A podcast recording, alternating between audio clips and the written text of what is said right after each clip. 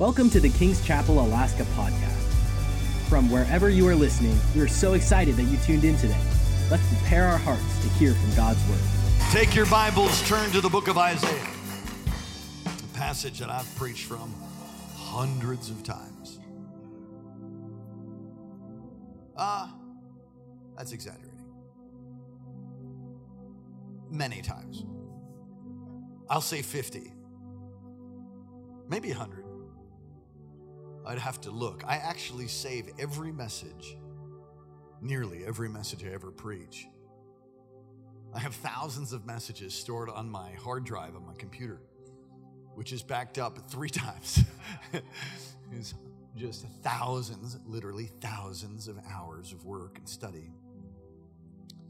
And Isaiah 60 is one of my favorite passages. Say, Pastor, you sure say that a lot about a lot of passages. Yes, that's true. I have lots of favorite passages. I, I love the Word. Does anybody else love the Word? I love God's Word. Strength to all my flesh. His Word, a lamp unto my feet and a light upon my path. His Word will endure, will remain forever. Heaven and earth will pass. His Word will remain forever. Your Word the Word of God needs to be the bedrock that your faith is built on. If you have faith in anything other than God's Word, you need to change that and learn the Word, grow in the Word, learn to rightly divide the Word. Powerful text of Scripture. Isaiah 60, verse 1. Here we go. You ready? Rise and shine, for your light has come I could stop right there. That's so good right there. And the glory of the Lord is risen upon you. For behold, the darkness shall cover the earth, and deep darkness the people. But the Lord, everybody say, but the Lord. But the Lord will arise over you, and the glory will be seen upon you. The Gentiles shall come to your light and kings to the brightness of your rising. You know what? That's not the text I want to read. I'm so sorry. It's really good though. Go to go to Isaiah 61. I'm like, hey, where, where's my verse? It, it, it, they work together. I, Isaiah 61, verse 1. The Spirit of the Lord is upon me.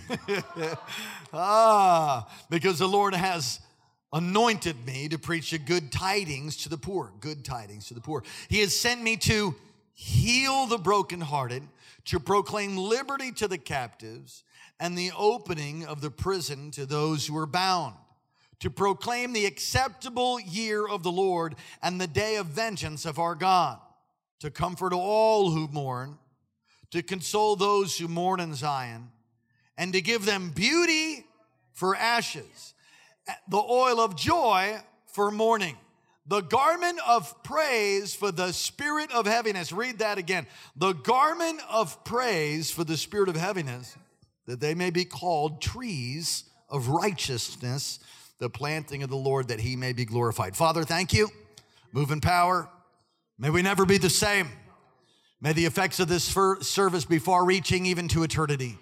God, we thank and praise you for your goodness and the presence of God and the power of God and now the word of God as we unfold that by your by your grace, by your power. May the anointing of the Holy Spirit be upon me to preach and each and every one of us to have ears to hear. May you pull back the veneer of the assignment of the enemy to break off a spirit of heaviness in Jesus' name and every other spirit as well for the glory of God in Jesus' name. Amen. You may be seated. I, again, I have preached from this text also, not only Isaiah 60, but Isaiah 61. Uh, at least a hundred times. It's some of my favorite verses of scripture, and Jesus preached from it in Luke 4, which we'll talk about here in a moment. We do have notes and would encourage you to go ahead and fill these in and then use them to go preach to somebody else. Use them to, to reach out to people on social media.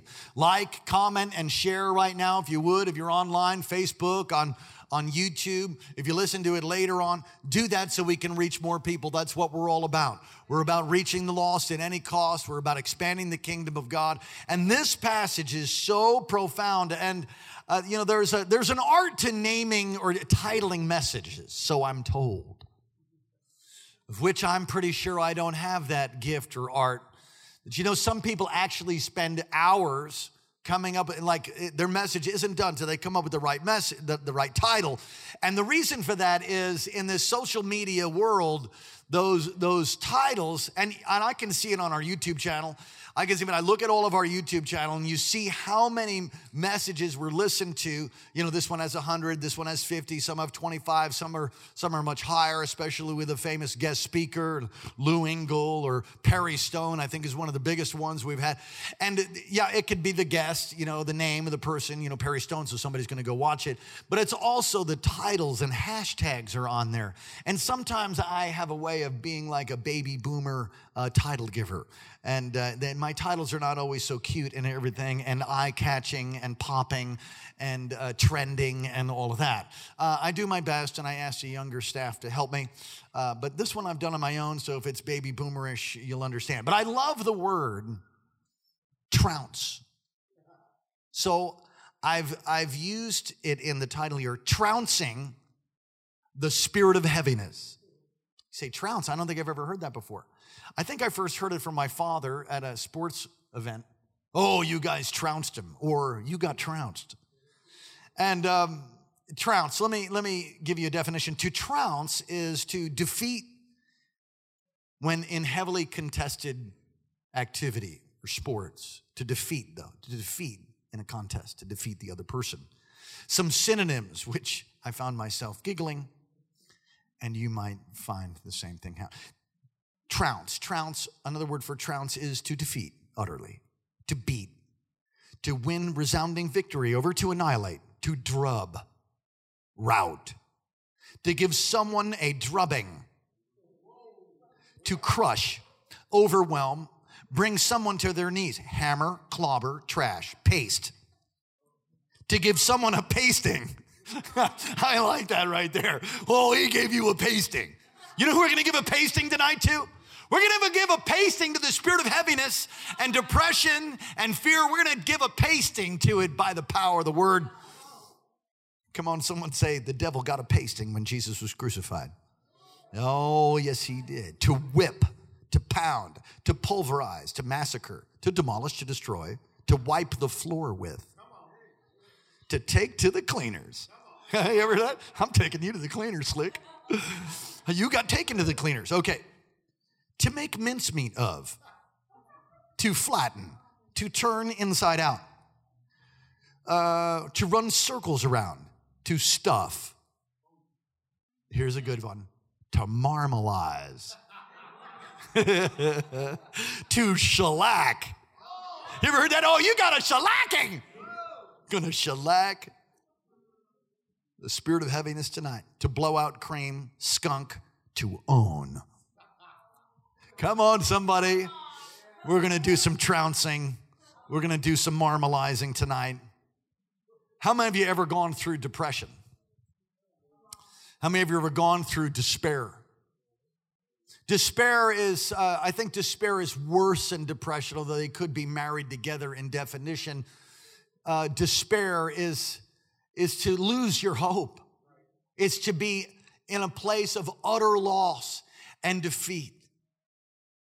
It's a horrible place to be in. I, I, have I've been in it. I ain't never going back again.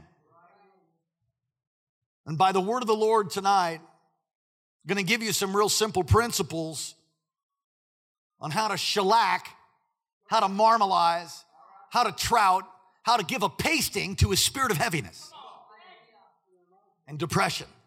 And the truth is, as we get to the points that are so simple, I'm not going to preach long to you tonight. I, I took some time this morning to preach long to you. If you'll apply some of these things, and I've given you notes, you go teach somebody else. And you use it as a recipe for, for overcoming, a recipe for trouncing. Here's the, here's the play of how to win in heavy opposition and difficulty in times of depression and despair. First of all, what causes the phenomena of depression and despair to take place? Well, there's many things. My wife, who's uh, at home resting tonight, encouraged by her Christ like husband to do that.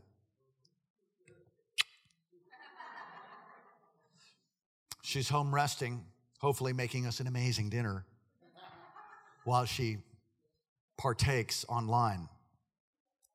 She said, Be sure, be sure, be sure that you're careful not to say what depression you know isn't. Make sure you let people know that it's not just maybe a generational thing or or uh, or just a physical thing that's there is. And she starts describing to me depression and clinical definitions of depression. I, I understand that. I, I, I do. It could be physical. Literally, it could come because you're physically worn out. It can come because you're, you have a lack of sleep. Is there anybody else? Is there anybody else that needs their sleep? As I have matured, which is another way of saying gotten older. I get to the place, I can get to the place where I've had such a lack of sleep that literally I, I, I start getting a, a little dizzy. I start having COVID like symptoms. Not really. Although nausea, I start feeling like I don't, I don't feel good. And I know it's because I've, you know, I've had three hours. And then before that, I had five hours. And it's like, I need to lie down. And I'm, I'm not even, it's not good. My wife would have to tell me, you, you, you need to lie down. And in those moments, I've felt a heaviness. I'm not thinking right. I'm just not thinking right. Now, I wouldn't call that despair, but there can come a spirit of heaviness and even depression because you're not taking care of your physical body. Maybe you haven't had enough sleep. Some of you think it's the devil. You just need to like take a nap. So is that true? That yeah, that can absolutely be true. One of the things that can also be the case, and I won't stay long for fear of stoning, is a hormonal imbalances. I'm not looking at anybody, I'm looking over everyone. Hormonal imbalances in our lives can actually produce a sense of dread and heaviness and despair. Uh, drug induced. I was on some, uh, I don't know what, what it was, some breathing treatment. Thanks. Steroids. I was on these steroid treatments, and I, I'm gonna tell you, they're not good for me. Now, I think I needed them. I think the Lord used them. And uh, they, they said, Oh, you need to be on those for two weeks. No thanks. Not unless you want to see Frankenstein take the pulpit because something was wrong. The, the, the, effects of the steroids in me is just producing this. I don't know. I didn't like it. And I, I was just this, you know, really short, you know, tempered, like shorter than, than my usual short and just like overcoming. And there was this one moment while it was the day that I overdid it. By that afternoon, I had this heaviness come on me that was absolutely spiritual, I believe, but it was also coupled with the results of these steroid treatments. And the heavy feeling of dread, sorrow, and, and, and even fear trying to come on me on my physical body. It wasn't even in my thoughts. I know that's where the battle is, but I felt this just like you just need to lie down and die. I didn't have that thought because I don't have those thoughts, but but you understand what I'm saying? And it can come through uh, through hormones. It can come through drugs. It, can come through being overstressed. You're like, i i I've been telling you about that, being overstressed. You need to relax. Come on, someone say relax. It could be emotional. Look at your notes. It could be emotional. What do you mean? There's things that I've been through in my life that, that caused, and I've talked about it many times before here over the years 14 years and two months of being your pastor here in Alaska. There's things I went through in my childhood and, and then on into my early adult years that were very traumatic. What do you mean, very traumatic? Real grief, death, sorrow, loss, real things. circumstances, situations that took place. And when it would come cycle on that year, come near to it, there was a whole cycle during the holidays. There was a there's a whole set of things that would happen, and even fragrances and things that in my in my soul realm. Now, there, your spirit, soul, and body. Say it. I'm spirit, soul, and body. So your your, your body, your physical body, right? You have a physical body. You, you have a, a soul, which is your, your mind, your will, and your emotions, okay?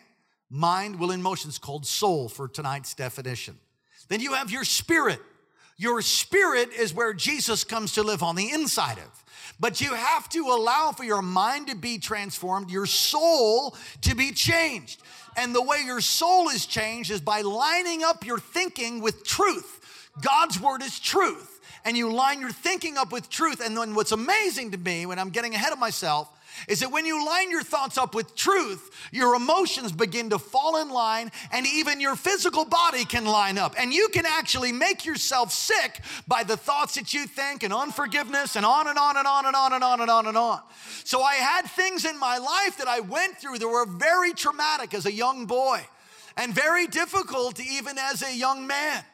And as I came into Christ and I gave my life to Jesus and I believed on him to be my Lord and Savior, and he came and he filled my heart and he saved me and he washed me and he cleansed me, and I started the process of discipleship, which is a lifelong process, and got filled with the Spirit, I started becoming aware and then hearing messages similar to the one I'm preaching to you, started realizing that that cycle that would come right at the holidays or that thing that would come when I would be in a particular environment or, or see certain things, or even songs. Songs are big.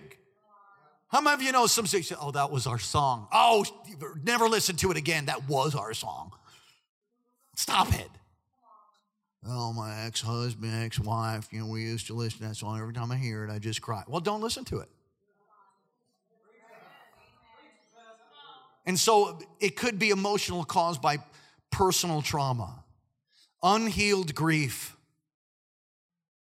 when we went through the loss of our child, and I won't get into the whole story, had a baby that lived for about 15 minutes and he went straight to heaven. When we went through that, that was incredible grief for me and, and very difficult, more difficult for my wife as she carried that child nearly full term. And so it took a while to get through that grief. You know, grief is grief is difficult praying for the Coombs, and I don't know if they're here. I can't see with the lights in my eyes, or perhaps they're online.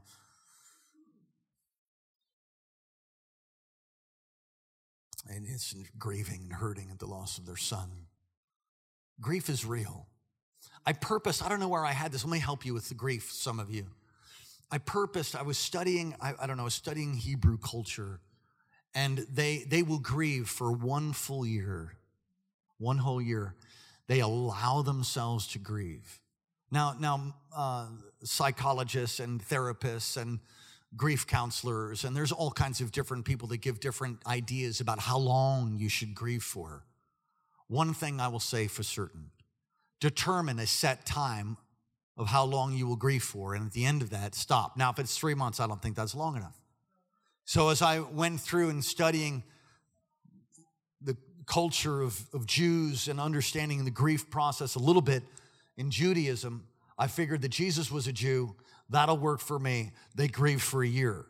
So I decided, and my wife and I decided, and we purposed in our heart, we will not grieve. No matter what happens, we will not grieve for any longer than one year. And, and I, I read actually they treat grief after a year as it's something from the demonic. So they literally, after a year, you can cry, you can do whatever you want. You can wear black, you can do whatever you want for a whole year. But at the end of a year, they're like, that's it. I'm throwing away my garment of, of grief, and I'm now gonna serve God with everything I have. Not that you're not serving God when you're grieving, but it's a set time where they stop. Grief, unhealed grief. Come on, Hope deferred makes a heart sick. And unhealed grief can bring a heaviness and a depression. Some of you are grieving over the loss of your son, loss of your daughter, over a failed marriage, over a failed business. Listen, I understand. Now stop. Set a time and stop and purpose in your heart. I'm no longer going to grieve over that failure. I had, a, I had something that's it's sort of stupid, but it was in my face every day. I didn't have faith to buy the property behind me. And oh, I wish I did. I have it now, but when it was for sale and I could have gotten it, I didn't have it. You know, you can't move beyond the faith that you have. And sometimes personally, you know, our, our lives, we get to this place that God's leading us. If you don't have faith to do it, then you can't do it. You can't move beyond the faith that God gives you. And so now, I mean, I'm, I'm over it now, but it, it, it was a grief process because every morning I'd wake up and I'd see the new house that they're building on the property that was supposed to be mine, but I didn't have faith to get it. And I know I've had people say, "Oh, come on, God can give you." I know God can give. but I would grieve. I would grieve. I'd be like, "Oh, let me never miss it again, God." And that went on, and even bringing it up almost makes me nervous that I would start thinking about it again. Does anybody understand what I'm telling you? Unhealed grief, past failure. Oh, oh, I could list all the things, you know, that I could I could bellyache and mourn over past failure. Don't do it. Everybody say, don't do it. The enemy wants to afflict you with those things times of trauma, times of grief, times of past failure. Don't let the enemy use that to trounce you. Use it to marmalize him. Can you say amen? It could be generational. And we've talked about this before. And I've had people debate me on generational sin, iniquity, and curses, so on and so forth, quoting Galatians chapter 3 that Jesus became a curse for us and that we have no curses on us and no generational sin can touch us because of what Jesus has done for us. And I would say this that potentially that's true. What do you mean, potentially, Pastor? Well, very simply, it is true if you apply the grace of God in your life and you set it, you determine it, and you take actions not to align your life up with what your granddaddy did, with what your mama did, with the sins of your fathers. And if you, you, you can't continue, come on, there's a, there's a propensity, for instance, alcoholism. So, alcoholism is, is what I believe to be a generational curse. So, so how many of you know that those who had former alcoholics in their life, they shouldn't drink? Listen, I, I don't. You shouldn't get drunk. The Bible says you shouldn't get drunk. Drinking is not a sin unless you're getting intoxicated or it's altering. If it begins to alter you, I think that's when sin starts. Okay, so alcoholism is a generational sin. The same is true with depression. The same is true with the spirit of heaviness. How the same is true with lust. The same is true with greed. The same is true with every other sin. And then there's cultures that have uh, generational sin and cultural sin. So, in your life, if you see patterns of iniquity, patterns of sin that were in your previous generations, you want to be akamai, as we say in Hawaiian. You want to be aware. You want to be alert. You want to be somebody who says, Oh, no, no, no. The blood of Jesus severs that. I'm not passing that on to my kids.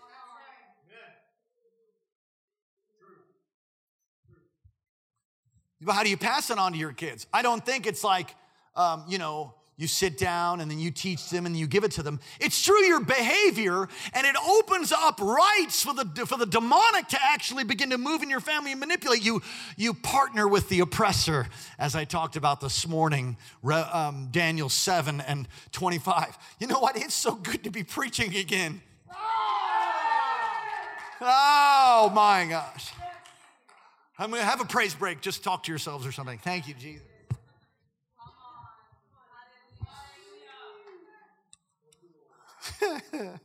could be generational. Maybe you recall the story I shared about Derek Prince. Derek Prince is a great man of God. I'm sure you know who that is. He's gone to be with the Lord. He used to go through bits or bouts of depression and heaviness. And literally, he would lock himself in his room, and it would take days for him to overcome. And w- during one of these bouts, and his whole family knew about it, and, uh, and he was believing for deliverance from that and taking thoughts captive and fighting the good fight. The Lord spoke to him in that room as he was going through a bit of de- a bout of heaviness, depression, and he spoke to him and said, It's the same thing your father had. it's generational. And he, all of a sudden, his eyes were open to the reality that his father did the same thing. His father would lock himself in his room with these, these bouts of depression and heaviness, and he realized it's the same stinking spirit. I reject that thing. And he rose up and took authority over it, severed it, and moved on into healing. Come on, someone say hallelujah. All right, let's look at this text. Jesus quotes this passage in Luke 4. It says it's about him. In fact, Isaiah 60, which we read so eloquently prior to the main text, is also about the Lord. It's about the Messiah. Jesus, the Messiah. And the point is clear basically that no matter what your human need is, the Messiah can heal you and set you free. That no matter if you're bound, if you're addicted, if you're afflicted, if you're bruised, he can heal you. If you're mourning, he can help you. He helps and heals every every single problem of humanity. He fixes humanity's problems and he does it by the power of God of the word of God. It's a supernatural answer to every problem that we have including a spirit of heaviness, a spirit of lust, a spirit of greed, whatever is plaguing you. No matter what you've gone through, Jesus can heal you. I want you to raise your hand and say, No matter what I've gone through, Jesus can heal me. That's right. So you don't have to make excuses. Well, my daddy was depressed, or my mama was depressed, or my daddy had an anger problem, or my daddy was a drinker, and you know that's why. No, stop. Stop. You're not your daddy. You're not your mama. Come on, God bless your parents. We honor them tonight. But I mean, come on, take personal responsibility. Quit being a victim and rise up and become a victor. You don't have to stay broken. You don't have to stay addicted. You don't have to stay depressed. You can rise up and be healed by the power of Jesus. Oh.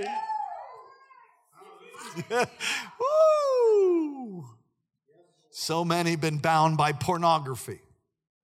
And the result is you get captivated. You get demonized.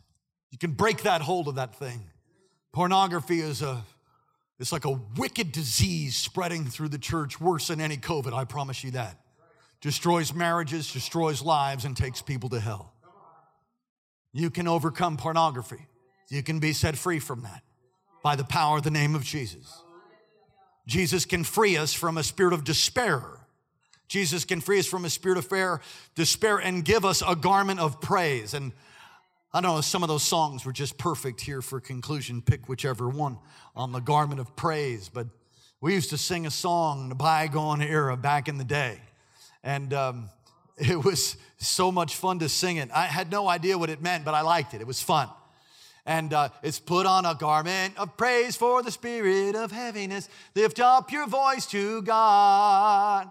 Pray in the spirit and with understanding. Oh, magnify the Lord. And we used to sing it.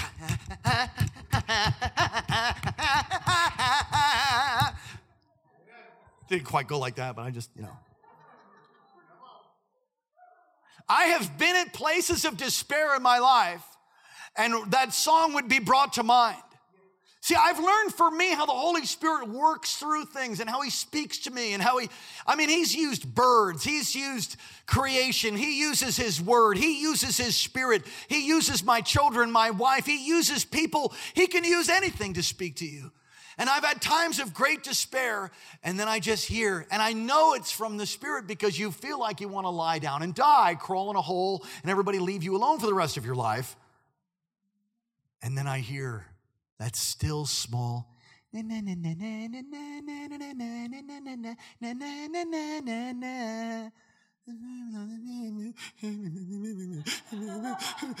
Put on a garment. And I've started singing that song when I felt like I couldn't, I felt like a piece of gum stuck on the bottom of the devil's shoe. And I've begun to lift my voice and pray and sing and watch that thing just like bam, break.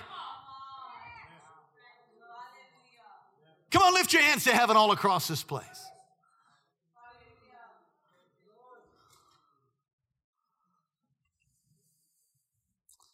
There's another one that comes to mind. Oh, clap your hands and lift them high, for this is day that the Lord will draw nigh. Oh, clap your hands and lift them high. Oh, this is time that the Lord will draw nigh. What's that other one? Shake off those heavy hands, lift up those holy hands. Oh, come on. All right.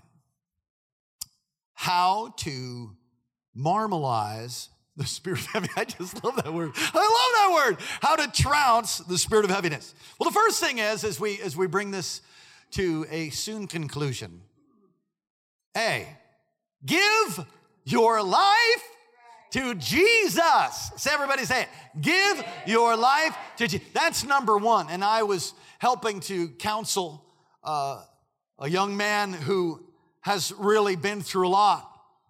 And not unlike all of us, most of the problems that he's in were created by his foolish choices.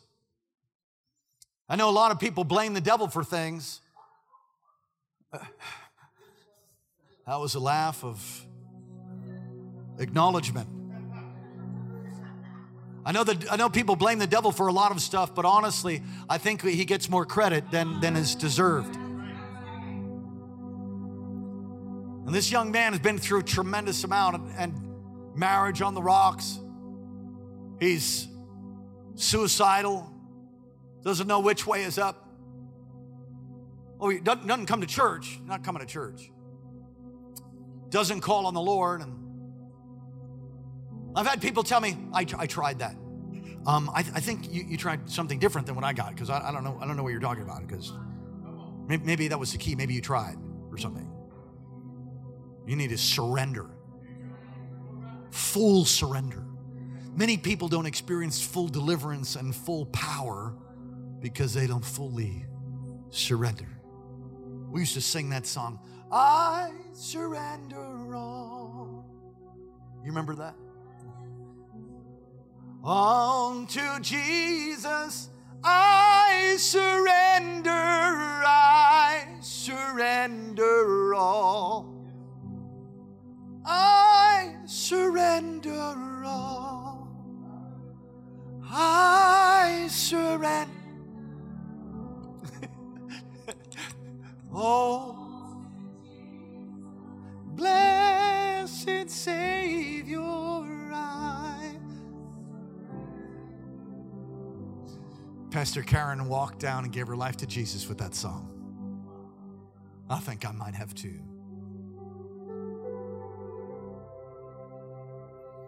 Most people never really get free because they don't really surrender. Listen, submit to God, resist the devil, he will flee. I tried that. No, you stopped resisting, dude. Dude, bruh. If he's still around, you're not done yet resisting. The answer for him. I know the answer for the young man. And it's just kind of like, I just want to get a spirit of slap. Just stop. But it's a spiritual thing. Really, you want the blessing of God. So, so let me see. You're going to keep smoking pot. You're going to keep drinking. You're going to keep hanging out with your knuckleheaded friends. You're going to keep acting like a fool with your wife. You're going to keep giving yourself over to, to lust and pornography and that, that girl that you're messing around. And, and you think you're you think you're going to. No wonder you want to kill yourself. The devil's trying to kill you. Stop. Surrender. That's the number number one thing how to trounce, how to marmalize the spirit of heaviness, and the truth is how to how to trounce every spirit in life that's contrary to God's spirit.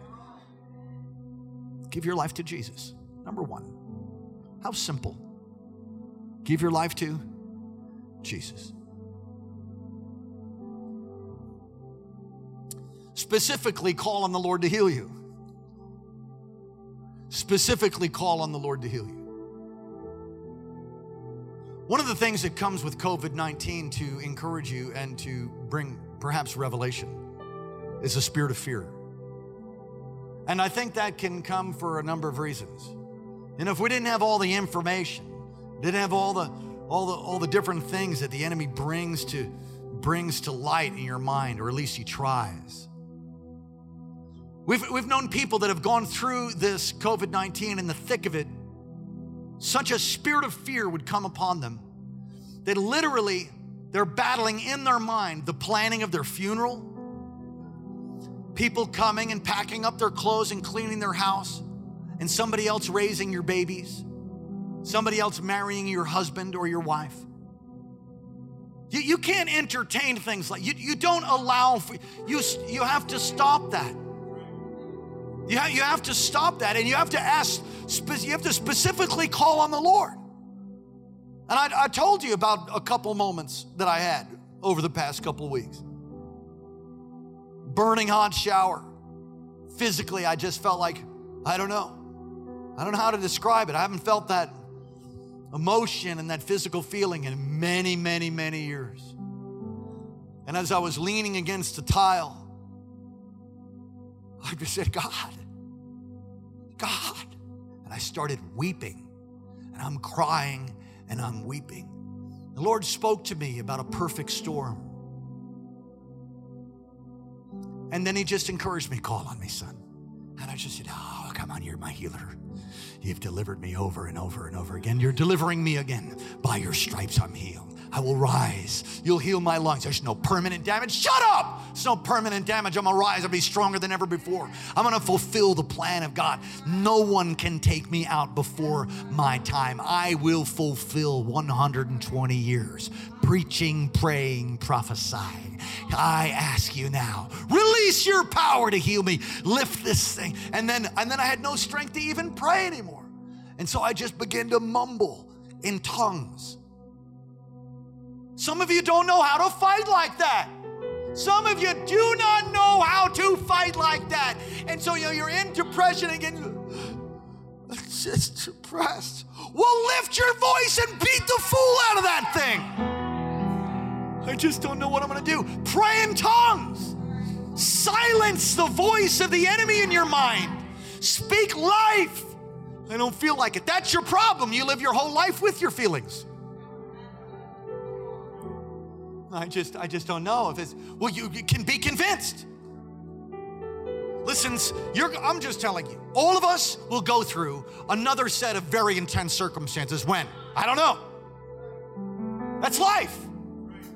And if you don't have this rooted in, if you are not rooted and grounded in this, when the hard time comes and when the right cross comes from the devil to try to knock you out, and the heaviness and the despair and all the circumstances that want to line up, and everything the doctors would say, and everything that would line up with your greatest fears, you have to stand with the word of truth in your mouth like a double edged sword and take the stinking head off the devil and do not allow for, for that thing to permeate permeate your life. Stop thinking the way that you're thinking. Well, it's my mind. Yeah, you're a spirit with a body, not a body with a spirit. He comes to live inside your spirit. This you must make think in agreement with God's word. And if you do not, then you'll be subject to the manifestation of fear. And as a man thinks in his heart, so he is. You show me the way that you're living, that is what you're believing. And you cannot separate the two. You don't have to be depressed. You can overcome. You don't have to be filled with lust. You don't have to be addicted to pornography. You can be, well, my father, who cares about whatever was passed down the generational line? Sever that thing by the blood of Jesus. Take steps to walk in victory and power. And teach your kids to do the same thing. Specifically call on the Lord to heal you. There's a, a bulldogged determination that has to be birthed in the heart of the believer. Specifically call on the Lord to heal you, like I did that, that, that, that afternoon and dozens and dozens of times. Oh, heal my God. Heal my body. I declare your healing. I declare your healing. I've spent times in fasting and prayer asking God to heal me from the deep wounds of my past more times than I can count. I would do 21 day fasts. God would speak to me and say, You need to fast and pray, for this kind does not come out except by fasting and prayer. And so I would spend time. I'd, I'd, I'd fast. I all kinds of fasts. I did a tomato soup fast, all tomato soup and garlic. I don't know what I felt like I was supposed to do. And I think that was the only thing I could afford too. So Campbell tomato soup, really diluted with a lot of crushed garlic in it. I didn't have too many friends back then. I, I think maybe that's why.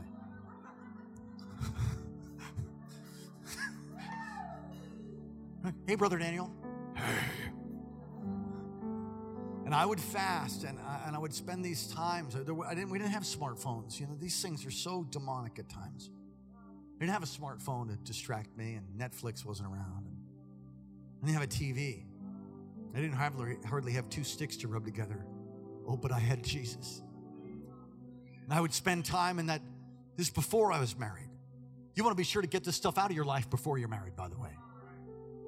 I'd cry out to God, and He would bring to memory circumstances and things that happened to me.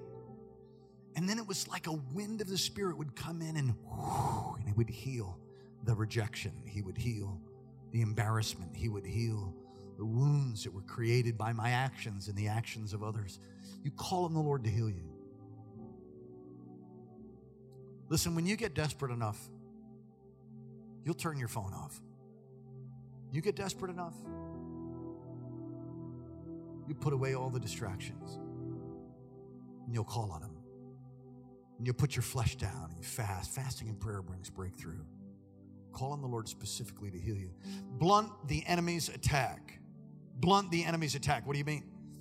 Well, number one, hold high the shield of faith and put on the helmet of salvation. It's fascinating how Paul puts the shield of faith and the helmet of salvation together. We immediately think of Ephesians, but it's also found in 1 Thessalonians 5 8. The helmet is described as the hope of salvation. The hope of salvation. These things have got to be settled because you're going to go through another battle.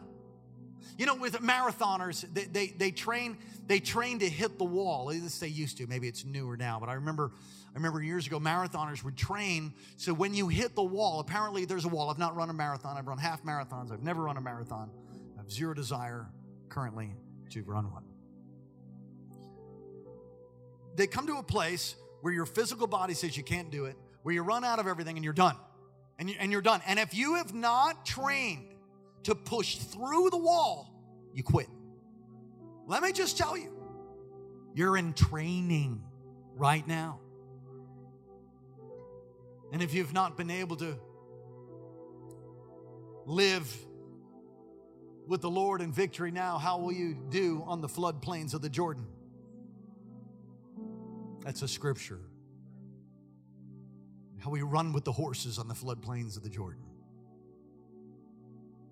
See, this is really peacetime. Let me just tell you something. COVID 19 is terrible. I hate it. It is also not the, like the movie Contagion. Everybody thought it was. It's bad. It's wicked. I wish it on nobody. We curse that thing in Jesus' name. What would happen if real persecution came? Because this ain't it. This is straight peacetime. What would happen if real, real persecution came and difficult? Now, I know there have been people that have passed, and I, I understand. I'm not belittling that. I'm just saying, by and large, by and large, this is I mean, got, most of us have food in our stomachs, and I know there's some that don't. If you don't and you need help, you call the church and we'll help you. I understand that. But most people are still, come on, we're blessed. We're blessed. It's not like the, the bird flu of the early 1900s. It's not like, do you, do you understand? Are you training right now? Are you, are you ready? Are you, are, you, are you strong? He said, Well, maybe not so much. Well, it, it's time to strengthen yourself because there'll come another attack. And you, you will stand with the shield of faith. That's why I got that joy of the Lord. Oh, woo! I got, a, I got another testimony. What is it? I had COVID 19 and I'm healed. Hallelujah. Hebrews 6 18. Quickly, please. Hebrews 6 18. Lay hold of the hope set before us. Oh my goodness. Can you push put Hebrews 6:18 on the screen if you're able to? Come on as we bring this to a conclusion here. Hebrews 6. Appreciate our media people. You guys are awesome.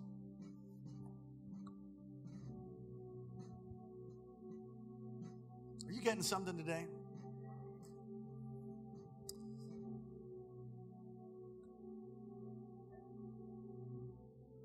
Who have fled for the refuge to lay hold of the hope set before us. Understand, understand that before us is eternity, that this will pass. We're eternity minded. Heaven is just ahead. The best is yet to come. Don't ever lose track of that. Let, let, let, you might be going through difficulty. Oh, but God's going to turn it around. You might be going through pain and, and challenges and, and, and remorse or depression. Oh, but but God, God is got a hope for you. Set your hope in heaven. Psalm 42 and 5. Turn there.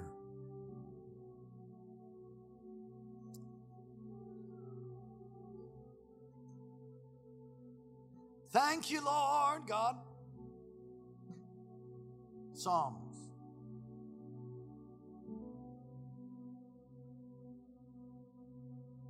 42.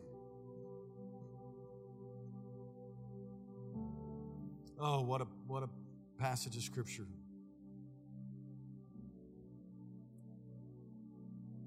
Verse, let's take it from oh, verse 1. As the deer pants. Actually, let me teach you something. Psalm 42. You see that next part is actually in the original language. For the director of music, a maskil of the sons of Korah that's actually in the original language. So when you read a psalm, you should actually read that part too. Did you know that? As the deer pants for the streams of water, so my soul pants for you, my God. My soul thirsts for God, for the living God. Where can I go and meet with God? My tears have been my food day and night while people say to me all day long, Where's your God? These things I remember as I pour out my soul, how I used to go to the house of God under the protection of the mighty one with shouts of praise, shouts of joy and praise among the festive throng. Why, my soul, are you downcast? Why so disturbed? within me. Put your hope in God, for I will yet praise him, my Savior, my King. Verse 5 is one of the keys of overcoming depression, overcoming heaviness. You talk to yourself and tell yourself to stop it. Stop it. You're going to rehearse your funeral. You're going to rehearse people coming and cleaning your clothes and raising your kids and someone else taking your husband. You're going to rehearse, you're going to rehearse in your mind these, these fears that become fantasies that basically become the, the breeding ground of, of the manifestation of darkness in your life? Are you going to rehearse those things? Is that what you want to do? Is that really what you want to do? That's not what God wants you to do. God wants you to slap yourself and spiritually speaking and put your hope in God. I've had moments where I would just be like, no, no. I'm talking to myself. My soul's like, yes, no, yes, no, rakata. Ah. And then, and then you, you start losing, but well, maybe it isn't all that bad. Jesus, no, yes, no. I'm telling you, that is the way it is. But some of you don't fight like that. Some of you are like, just give in.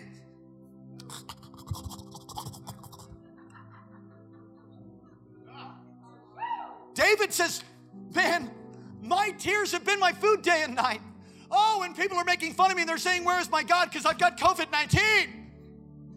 Somebody's saying, Where's my God? Oh, the building's not done yet. Shut up. Put your hope in God. Put your open. I will yet praise him. I will exalt the Lord at all times, and his praise will continually be in my mouth. I will say the Lord is my rock and my refuge, my God in whom I trust. He's my healer, he's my deliverer, he's my strong tower. Hey, come on, somebody shout to God. All right, I'm almost done. Guard your mind which is kind of what I've been talking about. Guard your mind. Don't let every thought just run rampant. Answer each accusation with Oh, you guys are good. Oh, you saw it on the screen. Answer every accusation with God's word. Every accusation with what? If you could have been a sitting in the bleachers of my mind early on in my walk, I don't have those kind of attacks anymore. I have other ones. Identity was the biggest one early on. Some of you still struggle with your identity. It's because you've not done the work. It's because you've not done it's because you've not been convinced of God's word that it actually is God's word and you're not convinced of the blood and you being a new creation. You're not convinced that you're born again and that your sin no longer remains.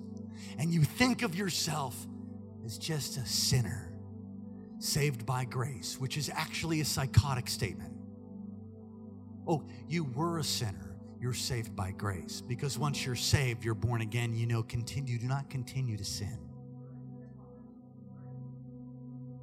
Some of you have not done the work. And so you wonder why you have, you wonder why you're getting marmalized. You wonder why you're getting trounced in the fight towards depression anxiety, fear, lust, greed, addiction.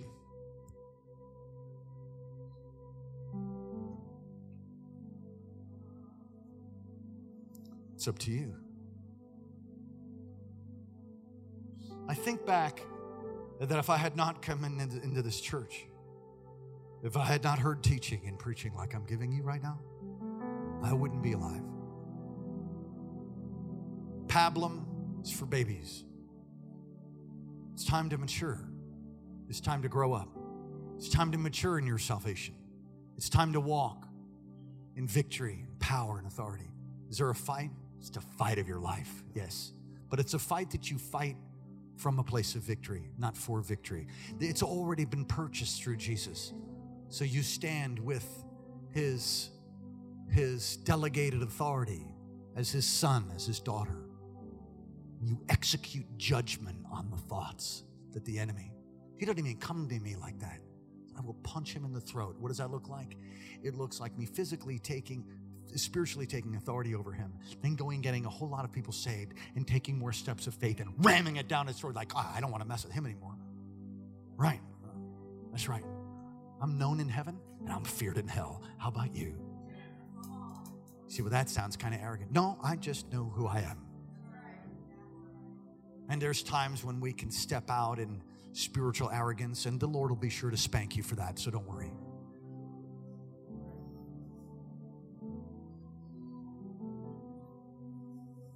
Answer every accusation with God's word. And and I really started on number four already. Get into an atmosphere of praise and worship. We're gonna worship one more time. I preached about twice as long as I thought I was going to, but you kept pulling on me. You kept pulling on the anointing. And I hope that you got something to help you. You don't have to yield to a spirit of, of heaviness, but the truth is, you don't have to yield to any other spirit. You can fight that thing, you can drive it out of your kids, drive it out of your family. And by the way, every generation has to take authority over the generational iniquity that was upon them, passed down from the fathers to the third and the fourth generation. Yes, it's taken care of by the blood, but you have to appropriate it. You got to take that thing and whip that thing like a scalded dog in the name of Jesus and take authority over heaviness and depression and despair. Trounce it.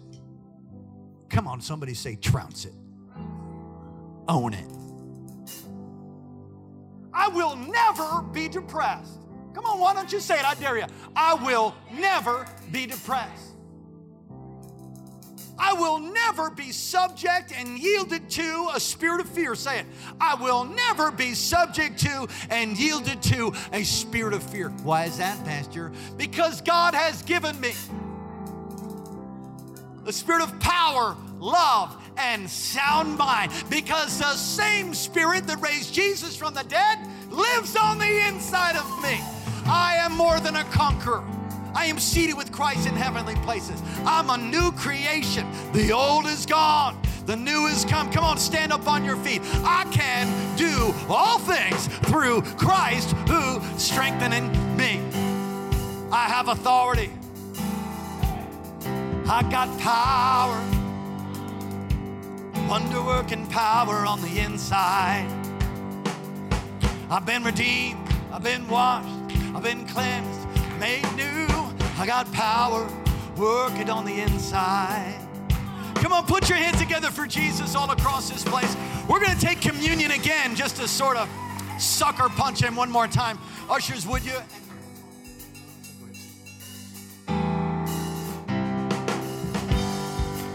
Come on. Testimony from death to life. I dare you to move your feet. I'll testify by Jesus Christ the righteous. I'm justified. This is my testimony. This is my testimony. Come on. This is my testimony from death to life. Hey! Cause grace rewrote my story. I'll testify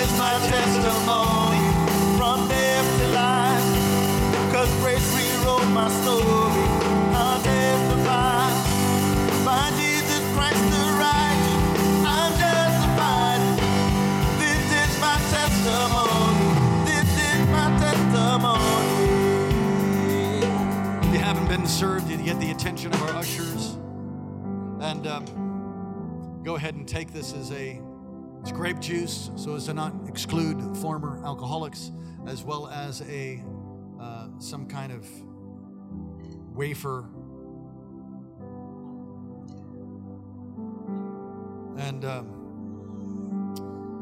yeah, I don't know if it's. Uh, man, Father, help me open this plastic. Now I pray. Hey. Got to have a touch from God just to crack that thing open. I do believe it's gluten free. It is a non it's quinoa. We haven't te- checked to see how many carbs are in the gluten free wafer.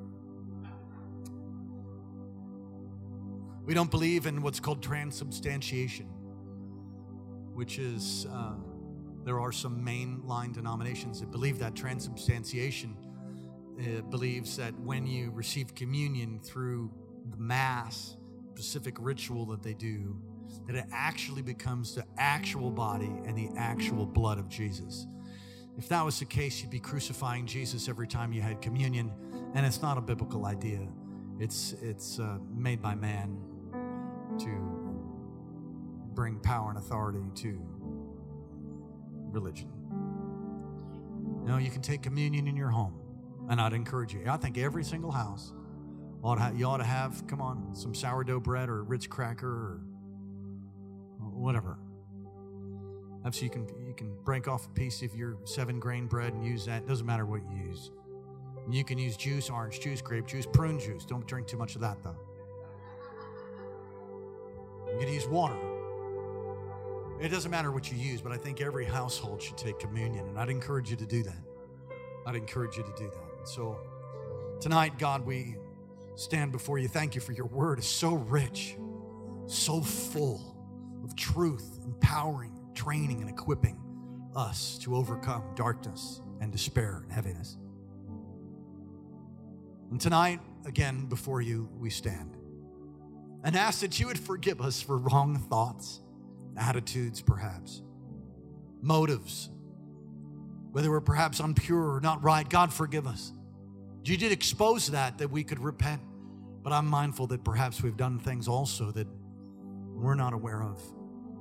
God, we ask you that you would forgive us and wash us and cleanse us now. The things that we are aware of and the things perhaps that we, we don't know. So cleanse us now. On the night that Jesus was betrayed, he took the bread and he broke it. He said, This is my body, which is broken for you. And likewise manner, he took the cup and he blessed it and said, This is the cup of the new covenant.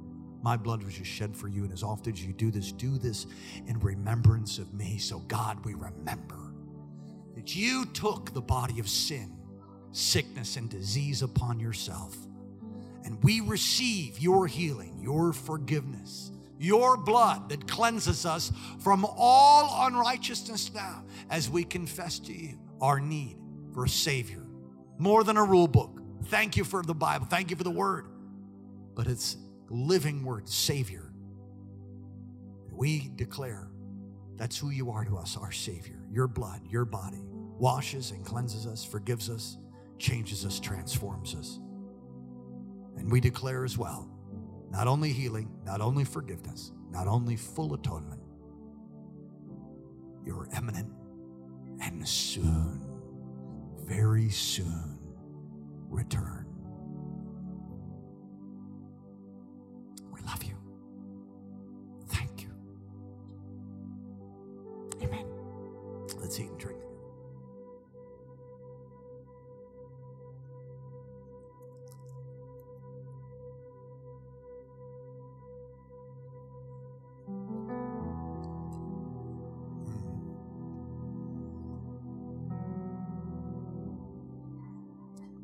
Service is almost concluded.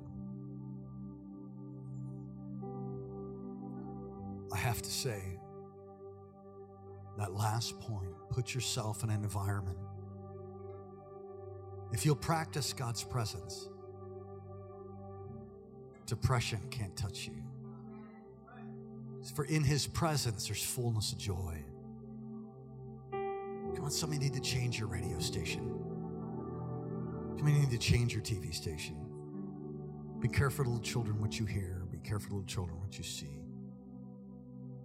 And equip yourself by listening to the Word, by reading the Word, by praying the Word, by memorizing the Word. And allowing the kingdom of God to be released. The opportunity that I'm giving you, says the Lord, is beyond what you know in your finite mind. For I'm going to use you as an ambassador. And as an ambassador, you will lovingly speak my word, unashamed, unabashed, and unintimidated. I've made you to be strong, and I've put my word in you like a hammer, like a fire. The Lord wants you to be sensitive, careful, and tender for the intensity and power of anointing upon your life is far stronger than you know. It's a soft word that turns away wrath. And I will put my word in your mouth. And you will not only speak and declare and stand as my ambassador in this next event on behalf of those that you love, but it will mark your life. I'm going to raise you up to be even a negotiator I'm going to raise you up to, to be one who is able to reason unoffended. even when I'm rejected, even when sound reason and the word is rejected, you remain unoffended and will receive a glorious burden. For I'm marrying the intercessor and a negotiator. I've made you to be a watchman on the wall, says the Lord. Much of your training, much of what you've been through in your own life, much of what you've been through in the circumstances relationally have prepared you for where you are now. You are very grateful and broken and humble in the best of ways. And as I season your words with grace, there'll be fresh oil that flows from you like a balm in Gilead to heal the broken heart. Although you might not see it at the actual time of gathering and council and meeting, your words, as my words, will be seeds planted in the deepest soil of the heart that in time will bring forth the peaceable fruits of righteousness. And I will heal for the sake of the children. I will heal for the sake of my kingdom. And I will bring a glorious touch of heaven. Trust in me. Lean not on your own understanding. In all your ways, as you acknowledge me, I have and I will continually, day after day, week after week, month after month, make your paths straight. Powerful word. Lay hands on your sister. Receive right now. Powerful word. Whoa. Woo! Come on, somebody. Won't you give them praise in the house of God? Won't you shake off that heaviness? Come on, shake off those heavy bands and lift up your holy hands unto God. Come on, shout to God with a voice of triumph tonight. If you haven't given your life to Christ, I hope that you did it during this incredible service. You be encouraged. Wednesday, I'll be preaching with my hair on fire. I can't wait. It's going to be an amazing time. We're starting a new series on healing, the forgotten birthright. Don't miss Wednesday night. Amen. We'll let you know about some of the changes that are taking place over this week. Thank you so much. I covet your prayers. And I thank you for many that have prayed for me and my wife. I'm healed and whole, as you can tell, and I give God the glory. Come on, somebody, give him glory. Hallelujah. We pray one more time. We pray one more time, Lord, for complete healing to come upon those that are under the affliction of COVID 19. I thank you now in Jesus' name, sickness, infirmity, and disease. We break your hold. Come on, those of you online, those of you watching my right right now on your device, lift your hands in the name of Jesus. Be healed. Be healed. Fear go. And fear go. Heaviness go. Depression go. Release your healing now. Right now. Say with me, be healed. Ready? One, two, three. Be healed. In Jesus' name, say it again. Full voice. One, two, three. Be in the name of Jesus, we love you. We'll see you Wednesday. Morning prayer will be here, and we'll hope that you'll be a part of that. We love you. God bless you. Bless your people, cause your face to shine upon us, lift up your countenance towards us, be gracious to us, keep us, and give us peace in Jesus' name. Amen. Thank you for joining today's podcast. If God is impacting your life through this ministry, you can partner with us and give at kcalaska.com. Also, don't forget to subscribe to our channel and enjoy more messages like this one.